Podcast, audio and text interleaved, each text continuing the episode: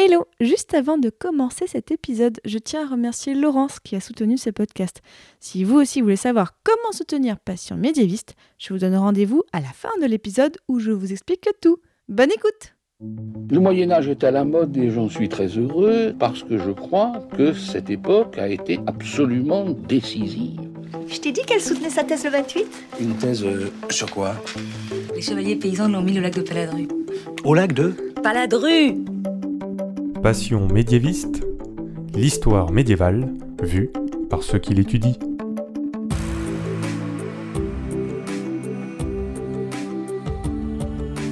Est-ce que vous savez tout du Moyen Âge Mais d'abord, qu'est-ce que le Moyen Âge Vous pensez peut-être au château fort, aux troubadours et aux cathédrales, mais ce n'est pas que ça, loin de là. En général, on dit que c'est une période de 1000 ans, de l'année 500 à l'année 1500. Mais vous l'entendez dans ce podcast, il y a autant de définitions du Moyen Âge que de médiévistes. Je m'appelle Fanny Cohen-Moreau et dans ce podcast, je reçois des jeunes médiévistes, des personnes qui étudient le Moyen Âge en master ou en thèse, pour qu'ils vous racontent leurs recherches passionnantes et qu'ils vous donnent envie d'en savoir plus sur cette belle période. Épisode 73. Elena et les images médiévales japonaises, c'est parti Excuse-moi, mais euh, il y a des gens que, que ça intéresse? Bonjour à toutes et à tous. Vous avez peut-être vu le titre et vous dites mais Elena, ça me dit quelque chose. Et oui C'est une invitée que vous avez déjà entendue dans le podcast. C'était l'épisode 38 sorti en avril 2020 sur les rituels d'exécution. Et j'ai le plaisir de recevoir de nouveau Elena Lagriou. Salut Elena Coucou, ça me fait trop plaisir. Elena, je te reçois. Alors, c'est très très rare que je reçois deux fois une Mm. même invitée, mais toi, c'est particulier. Parce que dans cet épisode que tu avais fait avec nous, donc pour parler de comment on exécutait au Moyen-Âge, quels sont les rituels et tout ça, tu nous avais dit à la fin, bah, je veux faire des recherches sur le Japon. Et j'avais dit, oh, mais je veux trop, si tu en parles, je veux trop te recevoir. Eh bien voilà enfin, l'épisode est là. Oui, après, bah voilà, des péripéties, le Covid et compagnie. Je te Mhm. reçois parce que tu as fait alors un mémoire de M-Phil. Tu vas nous expliquer ce que c'est. C'est un Mhm. peu entre le master et la thèse, c'est ça? Exactement, ouais. Et donc tu l'as fait à l'université d'Édimbourg. Et donc tu as travaillé sur des images médiévales japonaises. Et donc oui, aujourd'hui, on va parler enfin du Japon médiéval. Donc ce ne sera, j'espère, que le premier épisode qu'on consacre au sujet. Et on va parler d'un sujet assez précis. Donc c'est pour ça que le sujet aussi, le titre de l'épisode est assez précis. Et après l'épisode sur les Mayas, il y a quelques épisodes, je suis contente de faire un nouvel épisode qui sort d'Europe pour parler un peu d'autres périodes. Donc on va dire Japon médiéval, mais c'est en prenant les cadres temporels qu'on applique en général plutôt sur l'Europe. Et voilà, euh, comme j'avais dit pour les Mayas, ben là, euh, avec les cadres temporels qu'on applique à l'Europe, on peut aussi parler du Japon. Alors Elena, raconte-nous comment ça s'est passé pour toi, donc depuis l'épisode que nous avons fait ensemble, voilà, il y a plus de deux ans. Bah, en fait, euh, c'était terrible parce qu'il y a eu le Covid, naturellement.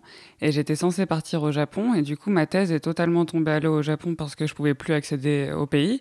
Mais en même temps, j'étais coincée à Édimbourg en vacances. Et donc, euh, au final, j'ai fini par rester à Édimbourg. Et euh, je voulais pas faire une thèse complète là-bas. Donc, du coup, je me suis décidée de faire l'entre-deux, qui était du coup ce fameux MPhil en un an. Euh, où c'est une forme de spécialisation encore plus dans la recherche qui fait un pont vers une recherche très longue qui est la thèse.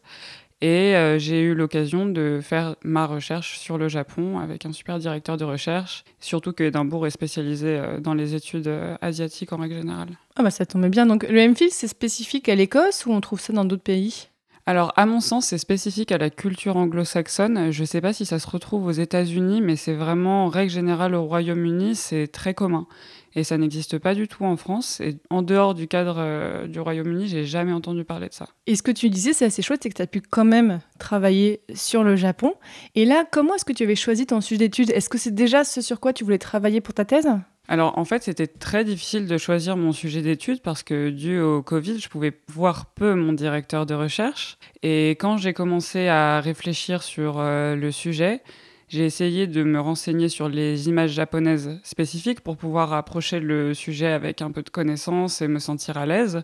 Et j'ai tout de suite remarqué, comme pour mon sujet précédent, un problème dans l'historiographie. Au plus je cherchais des informations sur les images médiévales japonaises, au plus je me rendais compte qu'il y avait un gros manque. En gros, pour les images médiévales japonaises, il y a un système de perspective. Donc la perspective, c'est comment on représente l'espace dans une image. Personne ne savait comment euh, était structuré l'espace dans les images japonaises. Il y a eu seulement deux personnes qui ont essayé de savoir comment est-ce que se structurent ces images. Ça va être Takashi Toru en 1991 et Sanomi Dori en 2000. Et ils ont tous les deux développé des théories là-dessus, sauf que, problème étant, comment étudier une perspective quand on n'a pas le système européen avec un point de fuite? Et du coup, tout le savoir qui était produit autour de la perspective était un très anecdotique, parce que c'était simplement le chercheur qui observait Ah, bah dans cette image, il y a ça mais on ne peut pas comparer facilement une image à une autre. Et similairement, il y avait un problème d'échelle. Tous les manuscrits ont des tailles différentes. Et donc, du coup, les personnages dans ces images ont des tailles différentes, l'espace est différent. Et au-delà de ça, un problème final par rapport à ça, c'est que tous les chercheurs prenaient comme base et référence les systèmes européens de perspective. Ça va être ce qu'on appelle un système cartésien de perspective, ce qui se retrouve beaucoup dans les images de la Renaissance, avec une image avec un point de fuite et toutes les personnes s'organisent là-dessus. Donc une représentation de l'espace réaliste. Or ça, il n'y a pas du tout pour les images japonaises. Et du coup, bah, mon but euh, a été de, trouver, en fait, euh, partir en quête vers la perspective euh, et de trouver une solution à ce problème. Voilà.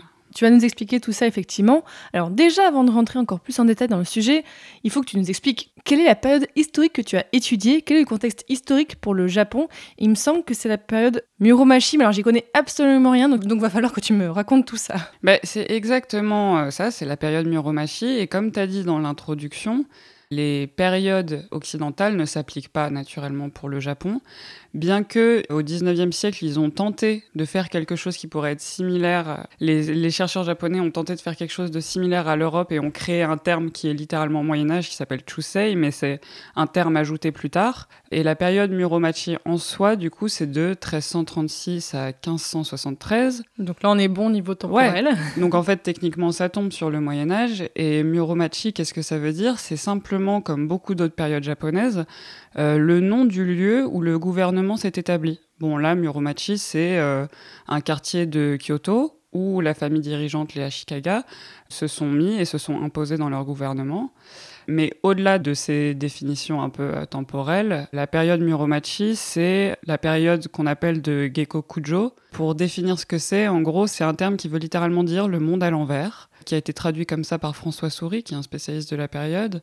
C'est un monde à l'envers parce qu'on observe un déclin de la nobilité traditionnelle dans la cour impériale et accompagné avec des révoltes populaires paysannes incroyables. Du coup, il y a une mobilité sociale hyper forte, une augmentation de la classe des marchands, etc., un boom économique. Et donc, du coup, tous les systèmes habituels d'un Japon très traditionnel qu'on pourrait s'imaginer, en fait, c'est pas du tout ça. C'est en permanence le bordel. Euh, tout le monde, enfin, des révoltes populaires incroyables. Et en fait, les cultures populaires commençaient à définir les cultures générales. Ce qu'on peut pas forcément s'imaginer pour le Japon médiéval. C'est une période de très grande instabilité politique, mais c'est une période de fructification culturelle folle parce que grâce à cette rentrée de culture populaire dans les cultures plus mainstream, entre guillemets, on arrive au développement de concepts esthétiques qui aujourd'hui sont super connus, euh, genre le sabi. Le sabi, c'est euh, une esthétique très pure, un retour vers les matériaux, pas beaucoup d'ornements sur les objets, une volonté de montrer quelque chose de très naturel. Et ça va beaucoup être des choses comme ça, et donc c'est une explosion culturelle, mais voilà, sur fond de problèmes politiques.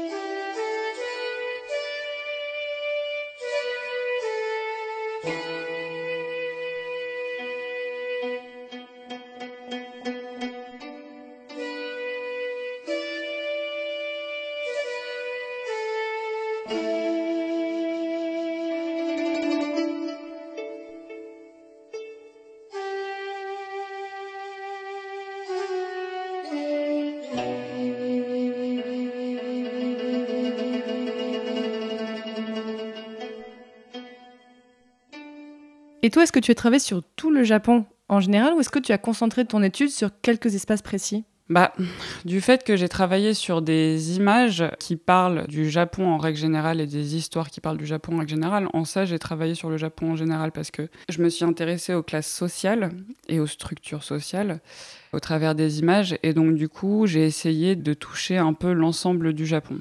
Alors, quels sont les manuscrits que tu as étudiés pour tes recherches? Comment est-ce que tu les as choisis? Covid oblige, j'étais assez restreinte dans le sens où il fallait absolument que ce soit des manuscrits digitalisés. Numérisés, oui, en ligne. Ouais, en ligne. Et en plus avec une bonne résolution parce que les couleurs étaient quand même assez importantes à être prises en compte dans l'analyse des images. Et là, du coup, le fond de l'université de Keio, qui est une université à Tokyo, a un fond incroyable de manuscrits qui m'intéressaient. Et donc j'ai pris tous les manuscrits de la catégorie qui m'intéressait, c'est-à-dire les otogi-joshi, donc on pourra discuter après. Et je me suis restreinte en termes de format au format Yokohon, qui veut dire un format oblong, c'est-à-dire plus large que long, petit. Et donc du coup, ça m'a fait un total de 19 manuscrits, donc 200, un peu plus de 240 images et un peu plus de 1000 personnages qui ont été étudiés. Ah oui, ça fait beaucoup, effectivement. Oui, j'ai bu euh, beaucoup de café à ce moment-là et je sortais pas beaucoup. Voilà. Oh. Alors oui, explique-nous qu'est-ce que c'est le genre littéraire Otogizoshi? Est-ce que je l'ai bien dit, ça va? Ouais, c'est exactement ça. En gros, otogizoshi, alors c'est très triste parce que le terme en soi veut dire, pour bien traduire, fable pour les enfants et les femmes. Donc, euh, c'est pas ouf comme départ. Euh, et en fait, c'est une littérature dite populaire qui a été nommée comme telle en comparaison au très grand genre littéraire japonais avec des grandes épopées euh, très complexes, etc. Là où euh, les otogizoshi, ça va être des histoires plutôt courtes, très humoristiques, avec une volonté un peu didactique, c'est-à-dire on essaye d'enseigner des morales au travers de ces histoires. Et ce qui a été beaucoup reproché à ces textes, mais à tort, c'est qu'ils présentent une psychologie soi-disant simplifiée des personnages, quelque chose qui ne conviendrait pas à quelqu'un d'éduqué. euh. Et donc euh, c'est un fond euh, littéraire qui a été très peu étudié parce qu'il y a eu beaucoup de déconsidération en fait de cette littérature. Et Comme c'était un sous-genre Exactement, en fait, un genre qui ne valait pas d'être étudié. Parce que c'est pas un genre prestigieux du tout, parce que c'est un genre populaire. Là où, en fait, tout au contraire, c'est un genre qui est incroyable, parce que c'est un des premiers cas de littérature qui est réellement commerciale, donc qui se vend à très grande échelle et qui a volonté d'être vendu à grande échelle et qui du coup a un grand lectorat. Et ça, euh, le lectorat, euh, un lectorat large, c'est rare aussi pour le Moyen Âge. Et là spécifiquement, c'est le lectorat s'est étendu vers les classes guerrières, plus les marchands. C'est vraiment une littérature qui a été lue par beaucoup de personnes, ce qui est vraiment cool. Ça veut dire qu'au Japon, à l'époque, les gens savaient lire beaucoup parce que quand on voit en Europe, les personnes qui savent lire sont plutôt l'élite en fait. Le Mhm. peuple en général n'est pas forcément lettré. Là, au Japon, c'est pas forcément le cas? Alors, je pense que au Japon, la classe paysanne naturellement euh, lit beaucoup moins, et c'est quand même une classe qui est sensiblement majoritaire. Mais les populations citadines sont probablement bien plus lettrées, à mon sens, euh, que celles qu'il y a en Europe, parce qu'il y a une énorme culture de la littérature, même auprès des classes guerrières. Il est demandé à ce qu'un guerrier soit autant capable d'être euh, cultivé et de réciter un poème que de pouvoir se battre, etc. Donc il y a une culture de l'élégance qui passe par une culture de la littérature, où les gens sont bien plus poussés, je pense, à apprendre à lire et à écrire. Et aussi peut-être que la langue était plus euh, fixée à l'époque au Japon qu'en France, parce qu'en fait en France c'est le français médiéval ou alors le latin médiéval qui est pas entièrement fixé. Est-ce que là au Japon ça a aidé peut-être aussi? Alors en fait, le, le japonais de cette période en termes de langue, il n'est pas si différent du japonais d'aujourd'hui, sauf que l'écriture est très différente. Dans le sens où les kanji, donc les symboles chinois, parce que c'est des symboles chinois qui ont été importés ensuite au Japon, avec lesquels on associe le japonais, sont pas encore utilisés, donc ça va juste être un alphabet, enfin deux alphabets techniquement, qui vont être majoritairement utilisés. Donc c'est déjà de base une langue qui n'est pas encore trop complexe à lire. Donc il y a cet avantage-là. Mais au-delà de ça, il y a quand même malgré tout les dialectes qui sont présents. C'est un peu, si tu veux, comme l'Italie moderne, où tu as des dialectes locaux, mais tu as aussi une suprématie du dialecte florentin. Là, ça va être un peu la même chose. Il y a un parler qui serait considéré comme poli et un peu plus commun face à des dialectes. Et si on revient donc euh, aux manuscrits que tu as étudiés, donc euh, du genre littéraire Otogizoshi, est-ce qu'on peut les comparer Et quand tu en parlais, ça m'évoquait. Est-ce qu'on peut les comparer un peu aux fabliaux dont j'ai déjà parlé dans plusieurs épisodes? Je pense parce que euh, en termes de ton, c'est très similaire parce que c'est des histoires qui sont comiques, un peu burlesques, un peu étranges, avec beaucoup d'aventures, beaucoup de rebondissements, et il y a aussi cette volonté morale à la fin, ce qui me semble beaucoup se retrouver dans les fabliaux. Mais la différence, c'est que Oh, je suis pas sûre, mais il me semble que les fabliaux, il y a quand même quelque chose d'élitiste malgré tout qu'il n'y a pas du tout dans le cadre de cette littérature parce que c'est vraiment une littérature populaire. Donc en ça, il y a une différence, mais vraiment, je trouve qu'il y a beaucoup de similarités et au-delà de ça, les fabliaux sont pas nécessairement accompagnés d'images, là où la majorité des otogizoshi sont imprimés avec des images ou peints avec des images. Alors qu'est-ce que racontent ces textes? Bah, alors ça, c'est le plaisir que j'ai eu euh, à les lire. Hein. C'est incroyable. C'est des histoires hyper bizarre, avec tout genre de personnages, de toutes catégories sociales possibles, et notamment la catégorie des non-humains, des démons, des animaux, des objets. Des yokai Est-ce qu'on a déjà des yokai Ouais, euh ouais, il y a déjà des yokai. C'est des formes de, de fantômes japonais, c'est ça? Ouais, en gros, les yokai, c'est une catégorie de démons qui font peur. Et on en trouve déjà dans ces manuscrits-là euh, médiévaux? Ouais, c'est incroyable. Ils ont une culture, euh, ce qu'on pourrait appeler la culture folklorique, mais peut-être à tort, mais ils ont une culture autour du démon qui est très très très poussée. Tu vas avoir des histoires où tu as un démon qui poursuit une femme, euh, enfin des trucs hyper intenses. Et c'est juste des histoires où tu as des renversements en permanence. Euh, tu vas avoir un aristocrate qui au final devient vraiment à la ramasse et n'a plus une thune et personne ne l'aime. Ou alors tout l'inverse, un pauvre type qui n'a rien, qui devient incroyable et qui a beaucoup d'argent et qui connaît une fortune folle. Et un des traits communs, je dirais, entre ces textes, c'est qu'il y a une attention vers l'amour qui est quand même assez présente. Euh, donc il y a toujours un peu une relation. Euh.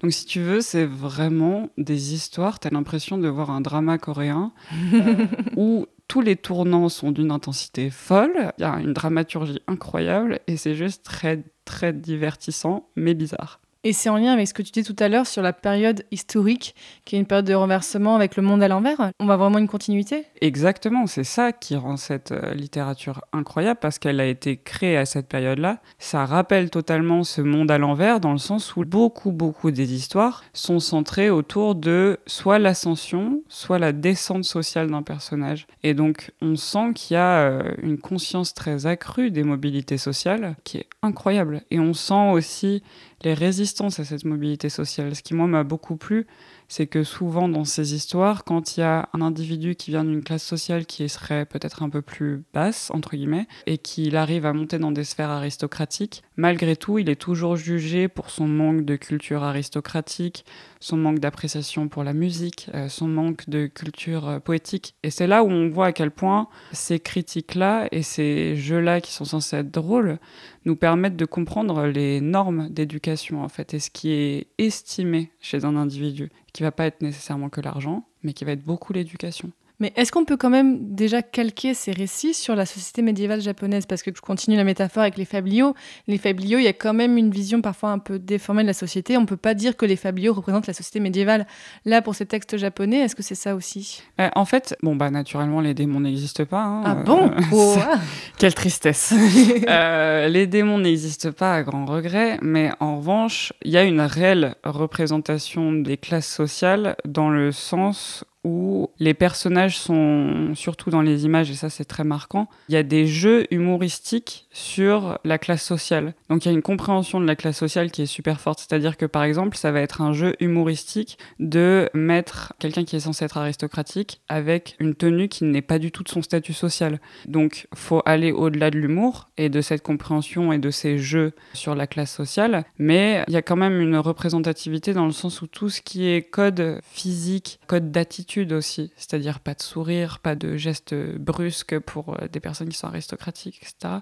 Tout ça, c'est très bien intégré en fait. Donc en ce sens-là, c'est représentatif, mais avec une limite, bien sûr. Déjà, c'est des textes qui sont humoristiques, donc faut voir ça. Et même, on représente malgré tout peu la classe paysanne. Et alors, tu l'as dit, ces manuscrits, donc tu les as étudiés en ligne, donc le texte et surtout les images, mais euh, quand tu étudies le texte, est-ce que tu étudiais le texte directement à travers la numérisation ou est-ce que tu étudiais des, des retranscriptions, des traductions? J'ai majoritairement travaillé avec le texte du manuscrit parce qu'il euh, y a très peu de ces textes qui ont été traduits. Mais euh, c'est incroyable parce que du fait qu'ils étaient très mal perçus, comme je t'ai expliqué, bah, pas beaucoup de personnes ne s'y intéressent, à moins que très récemment. Et de ce fait-là, il y a peu de traductions. Tu vois, par exemple, euh, pour l'Occident euh, médiéval, beaucoup des traductions étaient faites au 19e siècle. Là, personne n'en a rien à faire. Euh, au 19e siècle, euh, c'est vraiment euh, pas du tout pensé comme tel. Donc, du coup, très peu des textes sont traduits. Et si tu as des traductions, ça va simplement être des résumés très vagues de l'histoire. Donc, tu peux pas t'en sortir qu'avec ça. Donc, tu as besoin de lire le texte. Et ça, c'était pas trivial. c'était vraiment super difficile parce que on parlait de paléographie et je t'avais dit que j'étais nulle en paléographie. Pour déchiffrer les manuscrits. Voilà pour déchiffrer les manuscrits, et c'est toujours le cas aujourd'hui, même si franchement j'essaye vraiment et je travaille à ça. Mais là, c'était terrible parce qu'en fait, ils ont une façon d'écrire le japonais dans ces manuscrits, vraiment le visuel de l'écriture, qui s'appelle le kuzushiji, qui est spécifiquement utilisé à cette période-là, où en fait tous les signes sont comme mélangés les uns aux autres, et c'est très difficile de différencier un signe de l'autre. Et j'ai eu tellement de mal tellement de mal. Et c'était ça, c'était très difficile à faire. Et donc en un an, tu as choisi tes manuscrits, tu les as lus, enfin tu les as traduits et tout ça, et après tu as analysé les images, mais vraiment tu as battu un travail énorme en un an. Ah ouais, euh, franchement, j'ai énormément travaillé les week-ends et surtout pour les images, je me suis malheureusement pas mal abîmé les yeux vu que c'était la pandémie, euh, je suis passée un peu en mode obsession. Euh, c'était euh, un peu ma raison d'être. Donc je pense que c'est pour ça que j'y ai accordé autant de temps. Et puis tu sais, il n'y avait pas aussi tout l'aspect social que tu peux avoir de l'université. Il n'y avait pas de séminaire, pas de trucs comme ça. Donc j'étais vraiment totalement concentrée sur ça. Donc on t'imagine à Édimbourg, dans ta chambre, en train d'avoir les yeux rivés sur l'écran et d'analyser toutes ces images. C'était ça? Exactement. Et c'est arrivé à un stade où euh, bah, il a fallu que je réduise le café parce que genre je, rentrais vraiment dans des sortes de spirales de pensée un peu euh, faut que je finisse ce manuscrit à ce moment-là absolument. C'était très intense et je pense que j'aurais beaucoup de mal à refaire euh, ce rythme de travail. Bon alors, parlons quand même de ces images. Est-ce que tu peux un peu nous les décrire? Alors j'en mettrai pas mal sur le site passionmédiéviste.fr avec un article qui accompagne l'épisode. Donc auditeurs, auditrices, ne soyez pas frustrés, vous pouvez aller les voir. Mais Elena, raconte-nous, explique-nous qu'est-ce qu'on voit sur ces images? Tu as dit on voit des personnages, mais est-ce que tu peux nous les décrire? Alors, les images médiévales, comme n'importe quelle image au final, c'est difficile à décrire. La spécialité, j'aurais tendance à dire, des images médiévales japonaises, c'est qu'elles sont flottantes, en fait. Il n'y a pas de fond qui est peint. C'est directement à même la page, donc en fait, tu vois énormément du papier même. Et sont apposés des éléments de décor, donc des éléments d'architecture et des personnages, mais t'as vraiment pas et c'est pour ça que c'est difficile de comprendre la perspective. Tu as très peu de. T'as pas de décor, t'as pas de sensation de profondeur ou très peu dans l'image. Donc tu as l'impression, euh, c'est pour ça que j'utilise le terme flottant, qu'en fait les personnages ils sont arrivés comme ça sur l'image et qui sont tombés dessus et ils sont apposés dessus. Un peu comme des marionnettes Ouais, je saurais pas trop dire, c'est très très bizarre. Euh, et en plus c'est fort fort coloré. C'est très très étrange et il y a aussi un goût de ne pas remplir toute la page. Là où par exemple quand on pense aux miniatures médiévales, euh, la miniature elle est totalement remplie. C'est un petit carré certes, mais le petit carré il est totalement rempli. Oui, on voit plus le parchemin derrière, on voit plus le papier derrière. C'est vraiment tout a été peint. Totalement. Alors que là c'est tout l'inverse. C'est une économie du vide presque, où il y a vraiment une volonté de de représenter quelque chose de très aérien presque, où tu vas avoir alors une récurrence entre toutes les images que j'ai observées, c'est que en haut tu vas avoir des sortes de petits nuages stylisés. À part ça, c'est tout. Parfois, tu n'as même pas de, délimitation de sol qui est faite. Tu as vraiment l'impression d'avoir une sorte de monde flottant qui se développe sous tes yeux. C'est incroyable. Un peu un monde du rêve aussi ah, Totalement. Et c'est magnifique euh, aussi pour ça, parce que là, en revanche, une similarité avec les images euh, occidentales médiévales, c'est qu'ils utilisent beaucoup d'or aussi là-dedans. Donc tu vas avoir des images qui vont être dorées, mais aussi ils utilisent de l'argent, ce qui est déjà un peu plus rare dans les images médiévales euh, européennes. C'est vrai, oui. C'est sublime en fait. Tu vois, je, ça me peine de ne pas en avoir vu en vrai, mais c'est incroyable quand tu découvres ces images. Tu es là, waouh, c'est super beau, super aérien, tout brillant, c'est génial.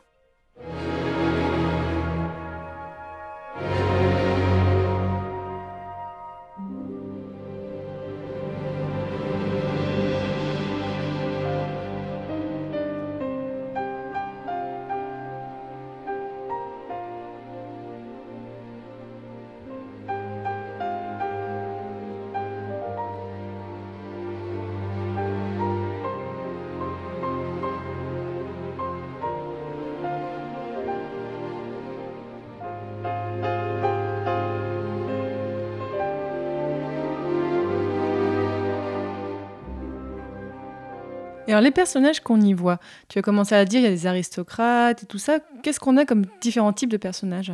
Encore une fois, euh, on a un peu toute une sorte de panel de la société médiévale. Tu vas avoir des paysans, des serviteurs qui accompagnent les aristocrates, donc les aristocrates eux-mêmes, des moines, beaucoup, parce qu'il y a beaucoup d'histoires religieuses qui vont être des histoires bouddhistes, du coup. Donc tu as beaucoup d'histoires de moines, tu vas avoir beaucoup de démons. C'est ce genre de personnages que tu vas avoir. Et ce qui est intéressant aussi, c'est qu'il y a, honnêtement, il y a beaucoup de femmes dans ces images. C'est ce que je te demander, est-ce qu'on voit des femmes dans Ouais. ces images? Il y en a beaucoup en fait, et elles sont pas du tout exclues de la narration visuelle, bien que naturellement elles ont des positions qui sont très genrées, elles ont voilà, elles genrées aussi en rapport avec euh, leur statut social dans l'image. Mais euh, j'ai trouvé ça aussi très surprenant parce que tu as vraiment l'occasion de voir beaucoup de femmes, ce qui est très peu le cas euh, dans les images euh, médiévales. Les femmes sont beaucoup moins fréquentes.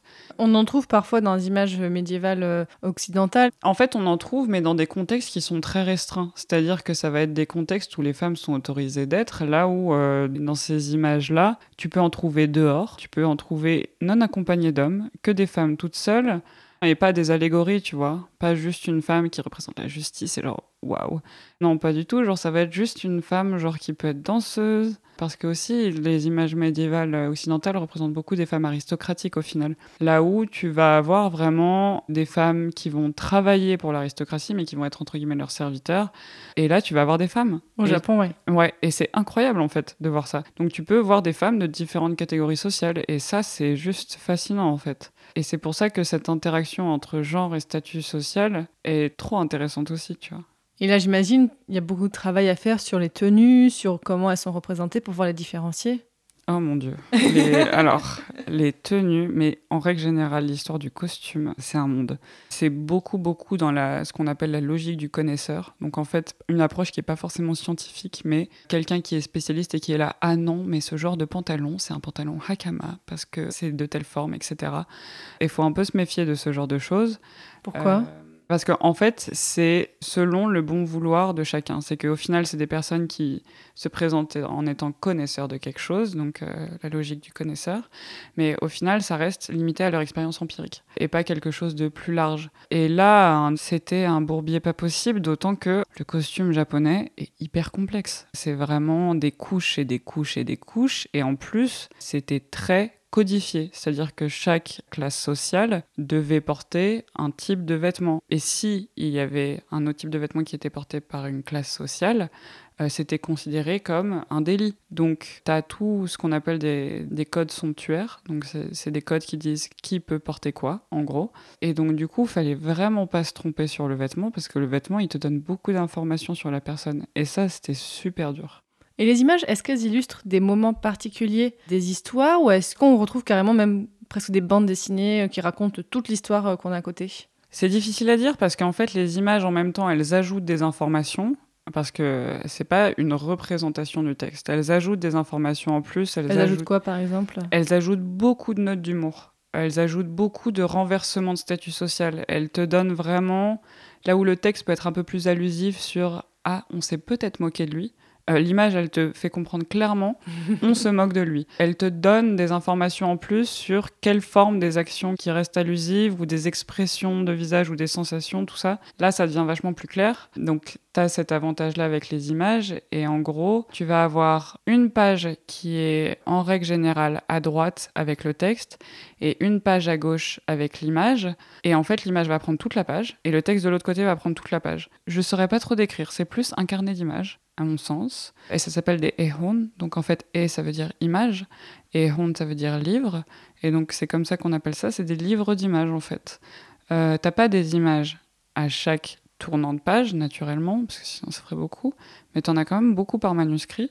Et donc c'est vraiment un rapport très binaire. C'est une page texte, une page image. Mais c'est vraiment toute la page. Pas comme genre ce qui est plus commun en Occident médiéval, avec une miniature au-dessus du texte, dans un petit carré.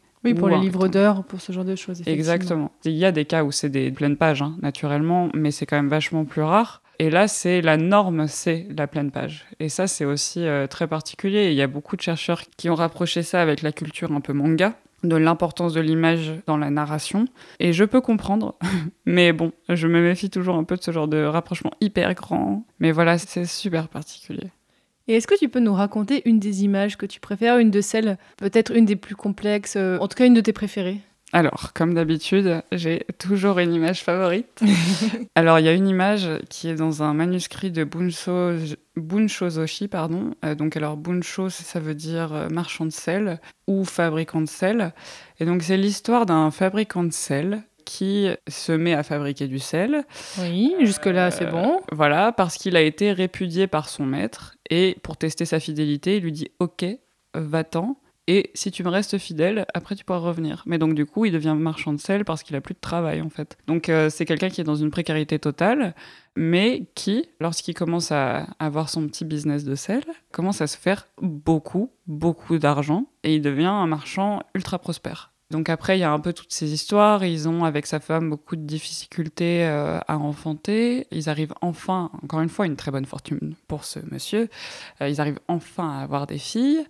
Et ces filles, du coup, tombent amoureuses d'un super beau, super génial aristocrate. Waouh Et il y a une des images où, en gros, cet aristocrate démontre sa beauté, sa puissance, sa culture. Et il est en train de jouer de la musique euh, sur une scène, comme ça, sur le côté. Et sur le devant, il y a Bunsho, qui ne comprend rien à ce qui se passe. Il est tout petit. Alors, l'aristocrate, il est énorme, il prend une place énorme dans l'image. Alors que le père, le personnage principal, est minuscule, il est presque en boule, à rien comprendre, tout penaud, et il est juste là, mon Dieu, je suis dépassé par ces événements.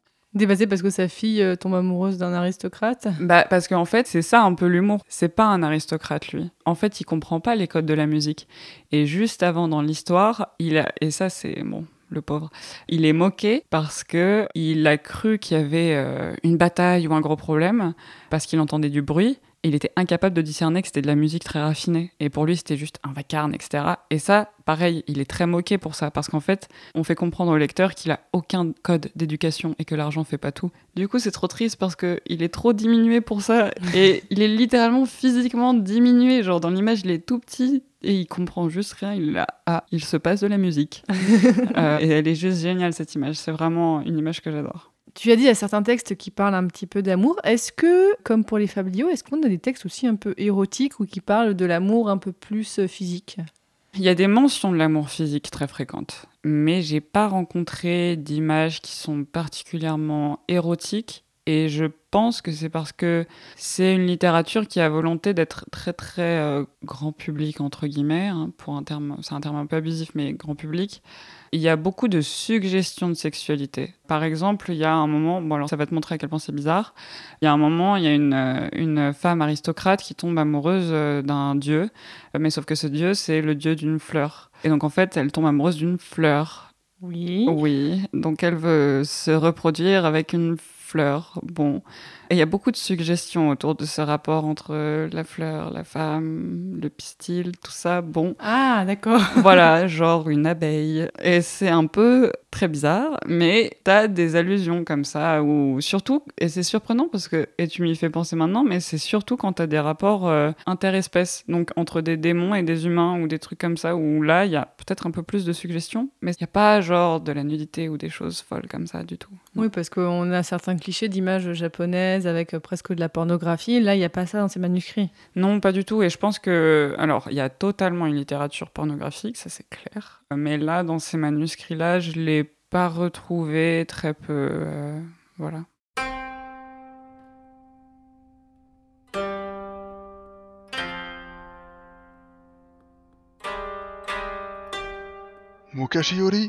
Imani hitaru made, metetaki koto たきことを聞きつたふしふし着物のことの墓にふにてて始めよりお針まで常に物吹きこと吹くめでたきはひたちの国ちはおりぶんだたさるけるものにてぞはんべりける。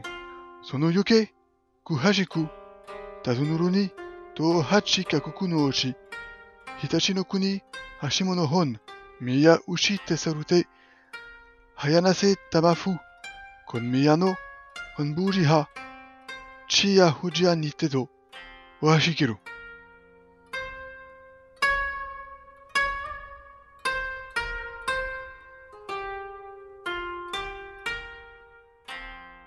Et tu nous as parlé au début de ton approche sur ces images, donc d'étudier la perspective. Alors finalement, qu'est-ce que tu as pu en comprendre de ces images en lien avec ce sujet? Déjà, le grand problème que je me suis posé, c'est comment étudier la perspective. Parce que déjà, la méthode, c'était, je pense, le problème majeur qui a pris beaucoup de mon temps. Parce que la perspective, quand il n'y a pas d'espace réellement qui est montré, ben, je ne savais pas comment faire. Et en fait, j'ai commencé à vraiment essayer de réfléchir, réfléchir, réfléchir. Et la perspective, c'est aussi compris dans la taille des personnages. Et donc, en fait, ben, j'ai mesuré tous les personnages de toutes les images Naturellement, il n'y a pas de formule mathématique pour mesurer un personnage japonais. Hein. Donc du coup, j'ai dû utiliser un logiciel qui s'appelle Digimizer, qui est utilisé d'habitude en biologie, il me semble, pour mesurer des cellules ou quoi, pour détourer en fait chaque personnage. Et ça me donnait le périmètre, la hauteur la plus longue et l'air du personnage. Euh, le périmètre, pour moi, c'était pas intéressant parce que, en fait, si t'as un personnage qui a un vêtement très compliqué, son contour va être vachement plus long et va pas représenter sa domination de l'espace. Là où l'air, du coup, c'est ce que j'ai pris comme représentant de la prise de domination dans l'espace. Et en fait, euh, j'ai mesuré tous ces personnages et j'ai essayé de chercher avec une base de données avec quoi c'était corrélé. Est-ce que la taille d'un personnage, donc la perspective, est définie par euh, le statut social d'un personnage, le genre d'un personnage, sa position dans l'histoire. Donc, est-ce que c'est le personnage principal? Est-ce qu'il est important dans l'histoire? Et donc, en gros, c'était ça mon but. C'est essayer de comprendre qu'est-ce qui définit la perspective au travers de la taille des personnages. Et ce qui a été euh, un peu évident, comme pour tout, c'est multifactoriel. Ce qui définit la taille d'un personnage et ce qui définit la perspective des images médiévales, c'est un, si un personnage est le personnage principal, il va être beaucoup plus gros que les autres. Et donc l'image va avoir tendance à se centrer vers lui. Mais on l'a vu que c'était pas le cas pour tout.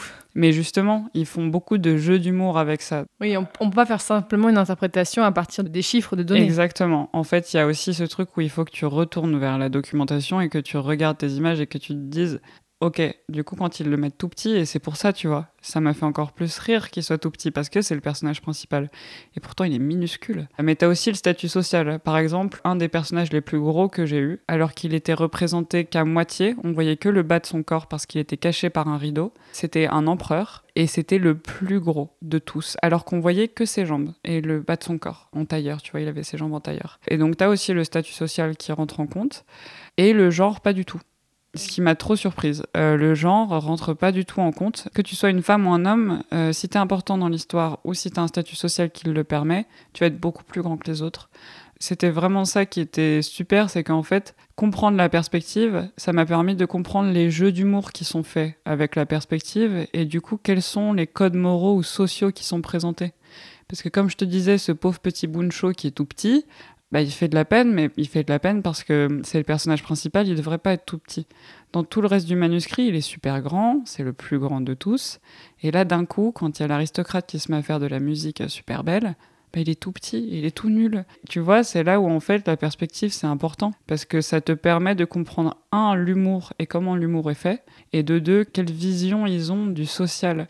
Et comme je t'ai dit, en fait, même s'il y a une énorme mobilité euh, sociale à cette époque-là, on voit quand même que les codes de l'éducation restent essentiels et restent un, quelque chose de très discriminant en fait pour la société japonaise. Dans ces images, tu as donc beaucoup de personnages. Est-ce que tu as aussi des éléments de décor? Est-ce que tu as des éléments architecturaux? Il y en a, mais pas autant qu'on pourrait se l'imaginer. Au niveau de la nature, il y a des éléments très allusifs naturels, c'est-à-dire que tu vas avoir euh, une sorte d'ombre de montagne dans le fond, donc tu comprends qu'on est dehors. Tu vas avoir quelques fleurs, il y a quand même pas mal de fleurs. Mais après, dans les structures architecturales, tu vas avoir beaucoup de palais. J'ai vu très peu d'autres choses. Genre, j'ai pas vu de dessins complexes de villes ou de choses comme ça. Ça, j'ai pas du tout vu. C'était majoritairement des maisons ou des temples qui visuellement sont un peu similaires. Et ça, c'était encore une fois très utile parce que en fonction de à quel endroit quelqu'un se positionne dans une pièce, ça va te donner une information sur son statut social. Les gens qui sont dehors, en dehors de la maison, sont en règle générale d'un statut social un peu plus bas. Ceux qui sont entre deux sont justement dans un statut entre deux, et ceux à l'intérieur sont les aristocrates. Donc les femmes aristocrates, tu vas beaucoup les voir à l'intérieur, et même si elles se déplacent à l'extérieur, elles sont protégées dans un palaquin. Donc en fait, c'est une sorte de porte-personne qui est une sorte de petite boîte dans laquelle tu vas les retrouver. Et cette notion intérieur-extérieur, elle est vachement importante. Mais voilà, tu vas pas avoir euh, d'autre chose que ça. Et pareil, même les maisons, elles sont toutes flottantes. T'as peu de sol. Il n'y a pas de sol, en fait. Alors, Elena, pour tes recherches, donc une fois que tu as fait cette année enfermée à Édimbourg dans ta chambre à étudier ces images médiévales, finalement, quel bilan est-ce que tu tires de ce mémoire?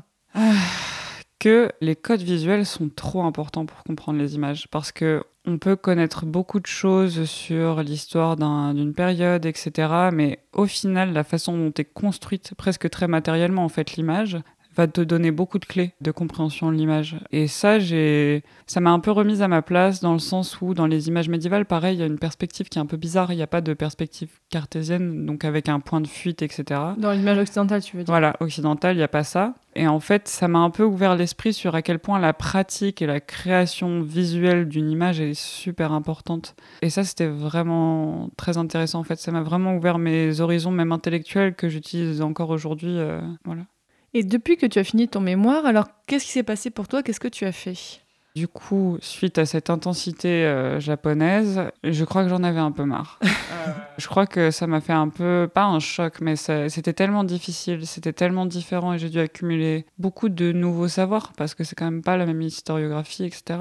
J'en avais marre. Le Moyen-Âge occidental me manquait aussi, je crois. Et donc, en fait, euh, j'ai eu la chance d'être acceptée en thèse à l'université de Cambridge. Et du Bravo coup...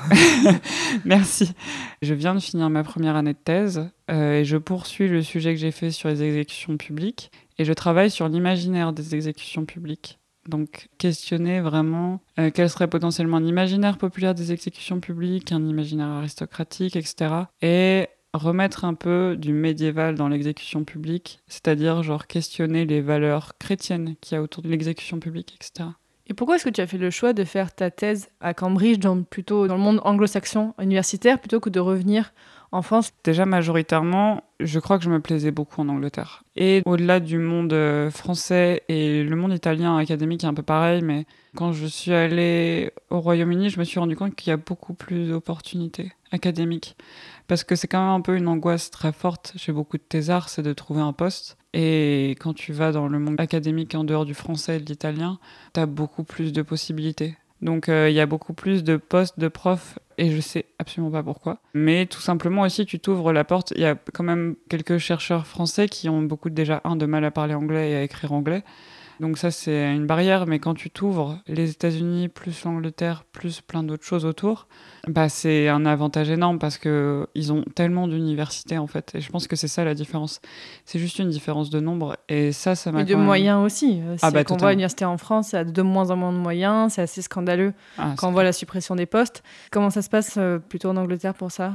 Bah, il y a toujours un peu euh, ce genre de problème, mais absolument pas à l'échelle de la France. La, recherche, elle est quand même sensiblement plus financée. Et il y a beaucoup plus de financement privé, ce qui est bien et pas bien quand même aussi. Mais du coup, tu as beaucoup plus de projets de recherche qui sont financés. Et ça va pas être des financements comme tu peux avoir en France, où vraiment c'est quand même précaire très longtemps. Là, tu t'ouvres quand même vraiment des portes où tu as moyen d'avoir une vie un peu cool, avec des salaires ok. Et genre, moi, l'histoire médiévale, c'est vraiment ma passion, mais comme je pense comme beaucoup de personnes qui passent ici, tu vois. Et je pense que j'aurais beaucoup de mal à abandonner l'idée d'en faire ma vie, tu vois. Et de rester dans cette sphère, ça me permet vraiment de m'ouvrir des portes pour plus tard. Et donc c'est majoritairement pour ça que j'ai voulu rester. Et est-ce que tu aimerais quand même un jour retravailler sur le Japon médiéval? Parce que je sens quand même, tu en parlais un peu tout à l'heure, je sens que tu as quand même un manque, enfin, tu as un petit peu un regret de, à cause des événements, tu n'as pas pu travailler autant dessus.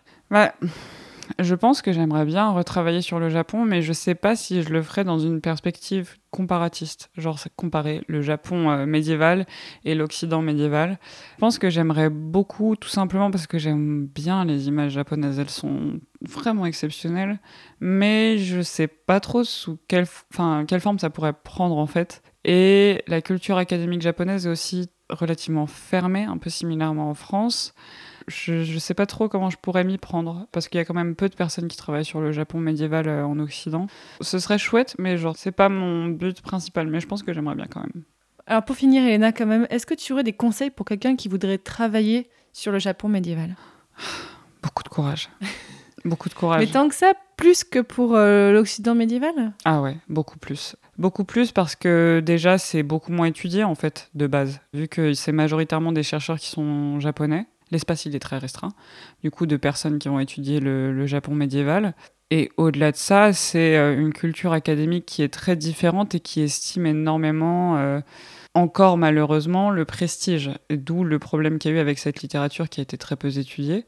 Mais est-ce qu'il y a moyen, depuis une université française, de faire des études sur le Japon? Et là, on peut quand même s'affranchir de ces cadres-là? Alors, depuis la France, oui. Mais je pense que la France, c'est pas le meilleur endroit pour le faire si quelqu'un veut rester en Europe. Je pense que l'Angleterre pourrait être très bien et l'Écosse aussi. Mais la Suisse, surprenamment parce que le monsieur que j'ai cité, euh, qui a justement traduit ce, ce concept de monde à l'envers, François Souris, il a majoritairement travaillé en Suisse. Et puis en plus, en Suisse, ils ont beaucoup de sous, donc euh, super.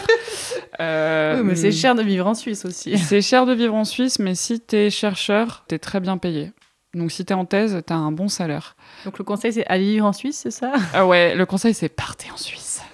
mais ouais, du coup, je crois qu'il est plus en poste, François Souris, mais du coup, il a créé vraiment une école euh, de- d'histoire médiévale en Suisse qui est super cool. Elle- il a fait ça dans l'espace de Suisse francophone. Donc du coup, si c'est des personnes françaises qui sont intéressées par ça, considérez la Suisse parce que vraiment, là, il y a des choses qui sont chouettes qui sont faites.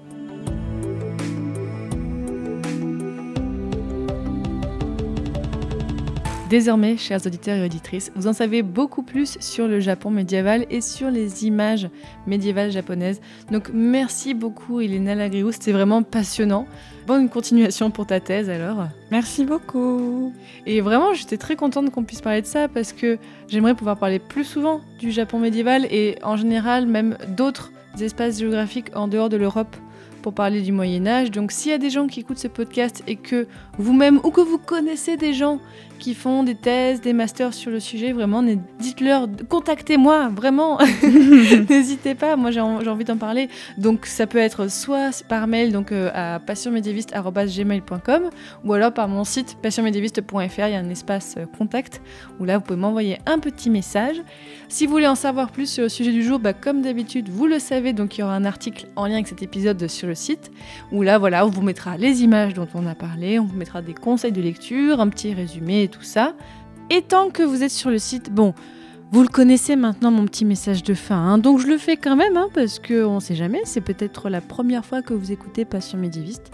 Alors, ben, vous pouvez retrouver Passion médiéviste sur Twitter, Facebook, Instagram. Euh, si jamais vous voulez rejoindre le Discord de Passion médiéviste. Alors, qu'est-ce que c'est que le Discord de Passion médiéviste? En fait, c'est un espace de discussion entre les auditeurs auditrices, les invités du podcast. On parle beaucoup donc de Moyen Âge, mais pas que. D'ailleurs, la personne qui lit du japonais fait partie du Discord, donc je le remercie beaucoup pour sa lecture. Et pour rejoindre le Discord, eh bien c'est tout simple. Il vous suffit de soutenir financièrement Passion médiéviste, vraiment à partir de 1 euro. C'est comme si vous me payiez un café. Alors moi j'aime pas le café. Donc c'est comme si vous me payiez un chocolat ou un thé. Les thés c'est un peu plus cher que ça. Bon bref, vous avez compris. Euh, donc à partir de 1 euro comme ça ou une somme ponctuelle, soit une somme mensuelle. Moi, les sommes mensuelles, ça me permet en fait d'avoir un revenu un peu plus fixe au fil des mois. Je vous explique comment faire sur passionmédiéviste.fr slash soutenir.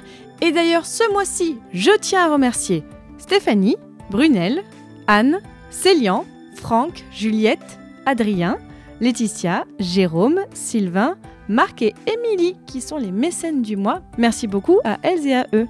Et si vous ne pouvez pas me soutenir financièrement, ce que je comprends tout à fait, vous pouvez déjà m'aider en vraiment parlant du podcast autour de vous, parce que si chaque personne qui écoute ce podcast arrive à convaincre une autre personne d'écouter ce podcast, oh, mais ce serait magnifique. voilà, voilà, c'est déjà un message de fin beaucoup trop long. Mais si vous êtes arrivé jusque-là, vous savez la récompense de fin d'épisode, de toute fin d'épisode. Le sujet du prochain épisode. Eh bien, dans le prochain épisode, donc dans l'épisode 74, qui sortira en mars 2023, le sujet sera l'escargot au Moyen Âge. Et oui, oui, salut